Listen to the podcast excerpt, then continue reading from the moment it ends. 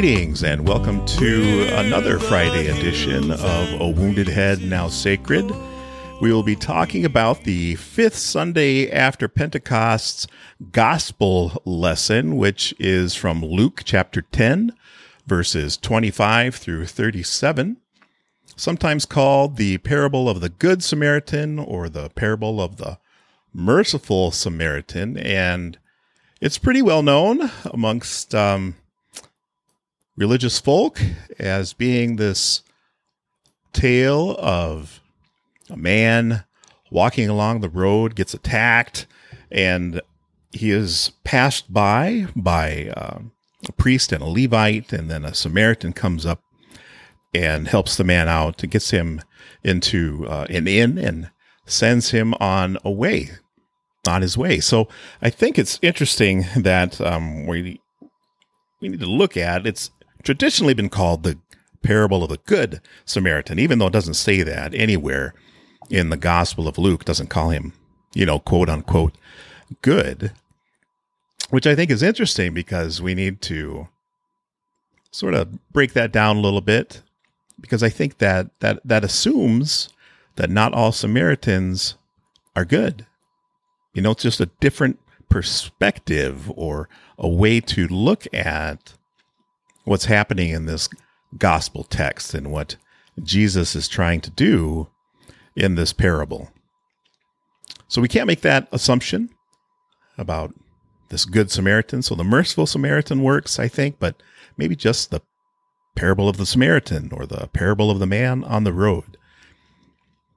I also want to talk a little bit about that quote unquote good because I, I know, and this will make some people uncomfortable, but throughout my lifetime, I've been called, you know, the good Indian.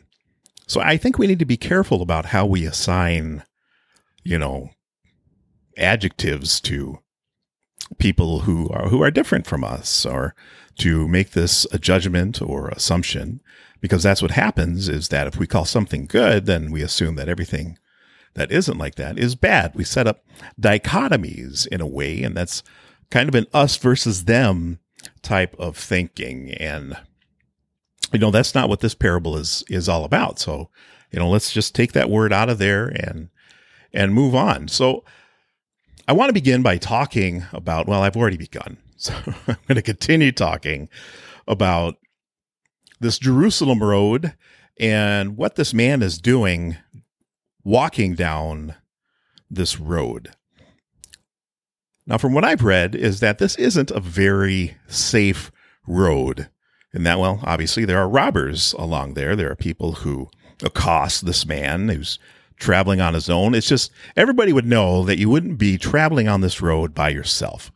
It's just not something that you would do. So there's, you know, the first sort of challenge in this parable is kind of what's going on.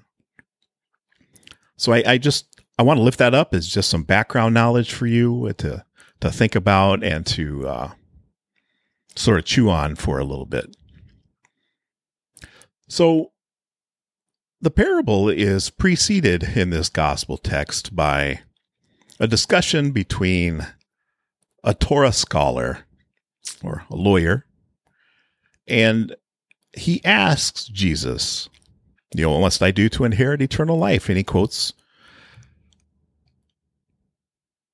Deuteronomy and Leviticus and says, Love God, love your neighbor, basically. And then it says in the gospel text, wanting to justify himself or his behavior in a way, this Torah scholar asks, And who is my neighbor?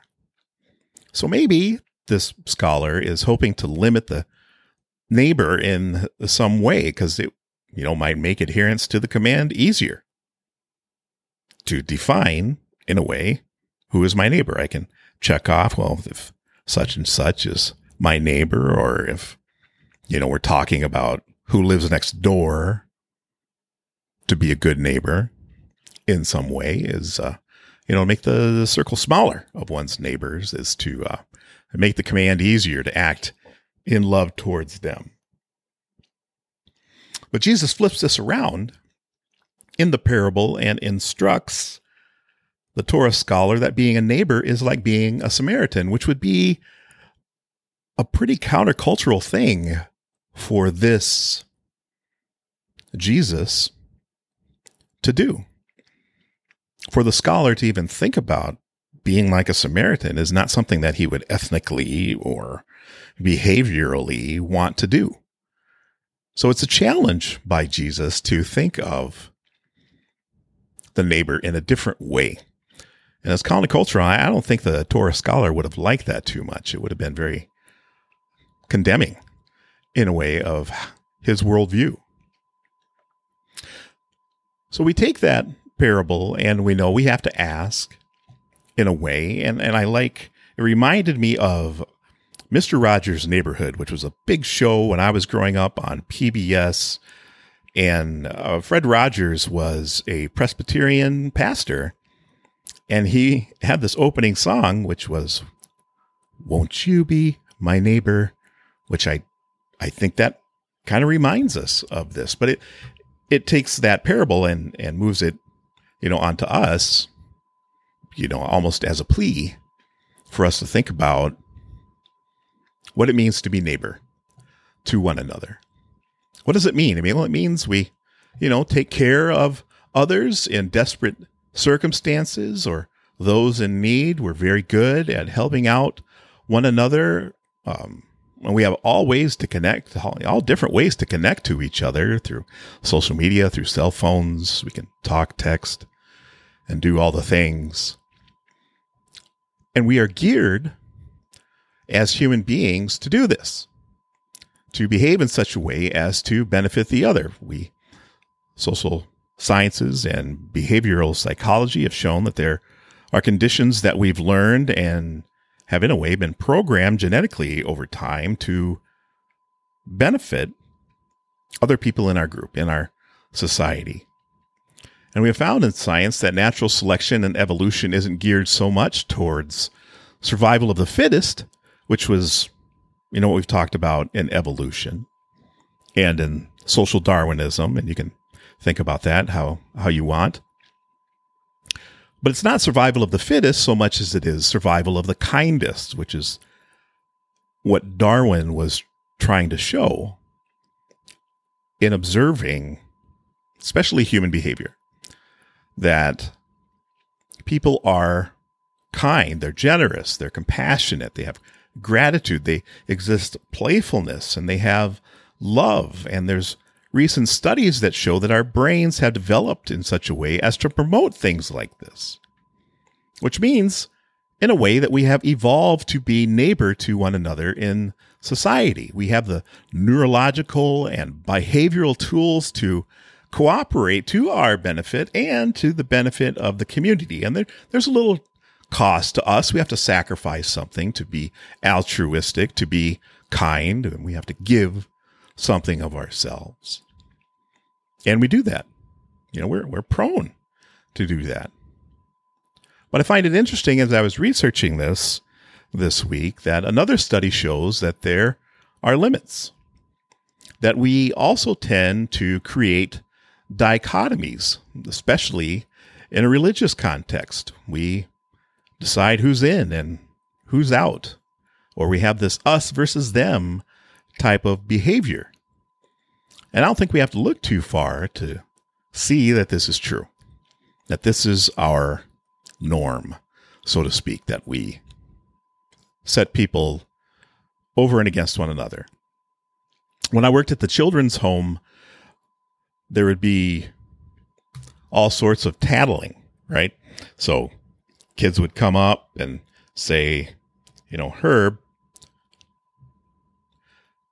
such and such is throwing rocks. We don't throw rocks, right? So, but the reason that kids tattle is to show you how good they are, right? How how they are following the rules. And so what's important is well, yes, you know, little Jimmy shouldn't throw rocks. That's one of the rules. But also that you know, I'm glad that you're not throwing rocks, right? The tattler, you sort of reinforce their good behavior. So if we say, you know, we don't yell at them, we just acknowledge that, yes, you know, I'm glad that that's not you and that's not something we do, is it? And they shake their head and, and they walk away as if that's happened, right? So we, we create us versus them type of behavior. Like that person over there is doing this. Well, I'm glad that's not you. That's right. That's not me. So we define ourselves in a way as to what we are not. It's part of our nature to do this. A study was done in 2010 in Italy where images were viewed by subject who identified with a group. So what they would do is they would show a picture of a hand and they would put either a soft Q-tip or cotton swab on the hand or they would inject it with a needle. And everybody showed a certain amount of empathy, right? That they could feel the needle and they would react in a way that said, yeah, I, I don't want to see that. I don't want that to happen to that person. But when they were shown a different image of a different skin tone of the hand, they would show less empathy to the syringe stick. So that shows us when, I mean, there would be little to no response if it was of someone's different skin tone, one way or the other, right? Didn't matter. Which means we have empathy to people who look like us and act like us and talk like us.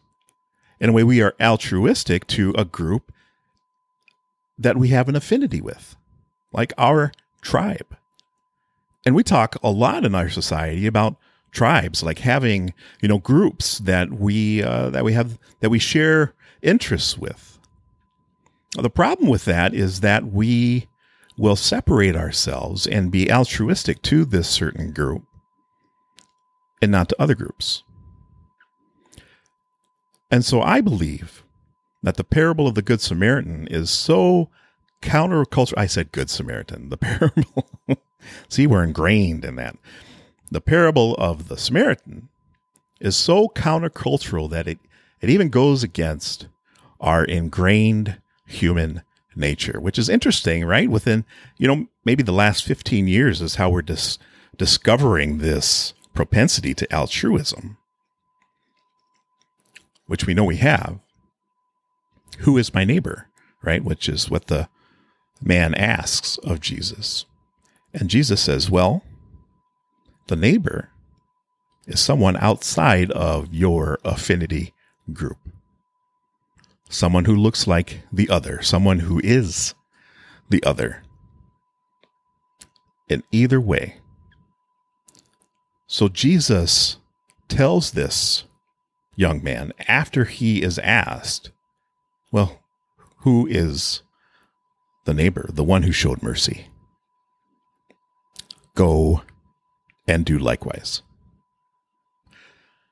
So we are left with that challenge, and um, we'll talk a little bit more about what that means in our society and, the, and in our church and in our communities and in our lives for uh, Sunday. But I'm going to leave you with this poem from June Jordan.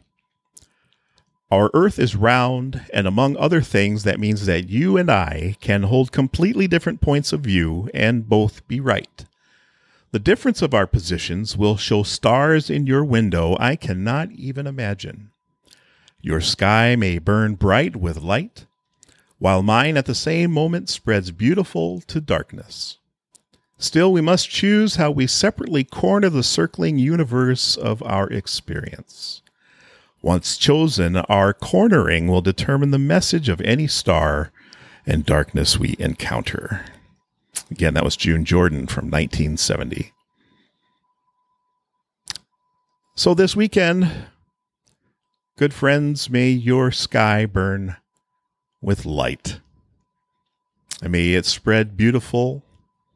And may we find that the corner of our circling universe of our experience is that God is love, and God's love is for us. Have a great weekend, everybody.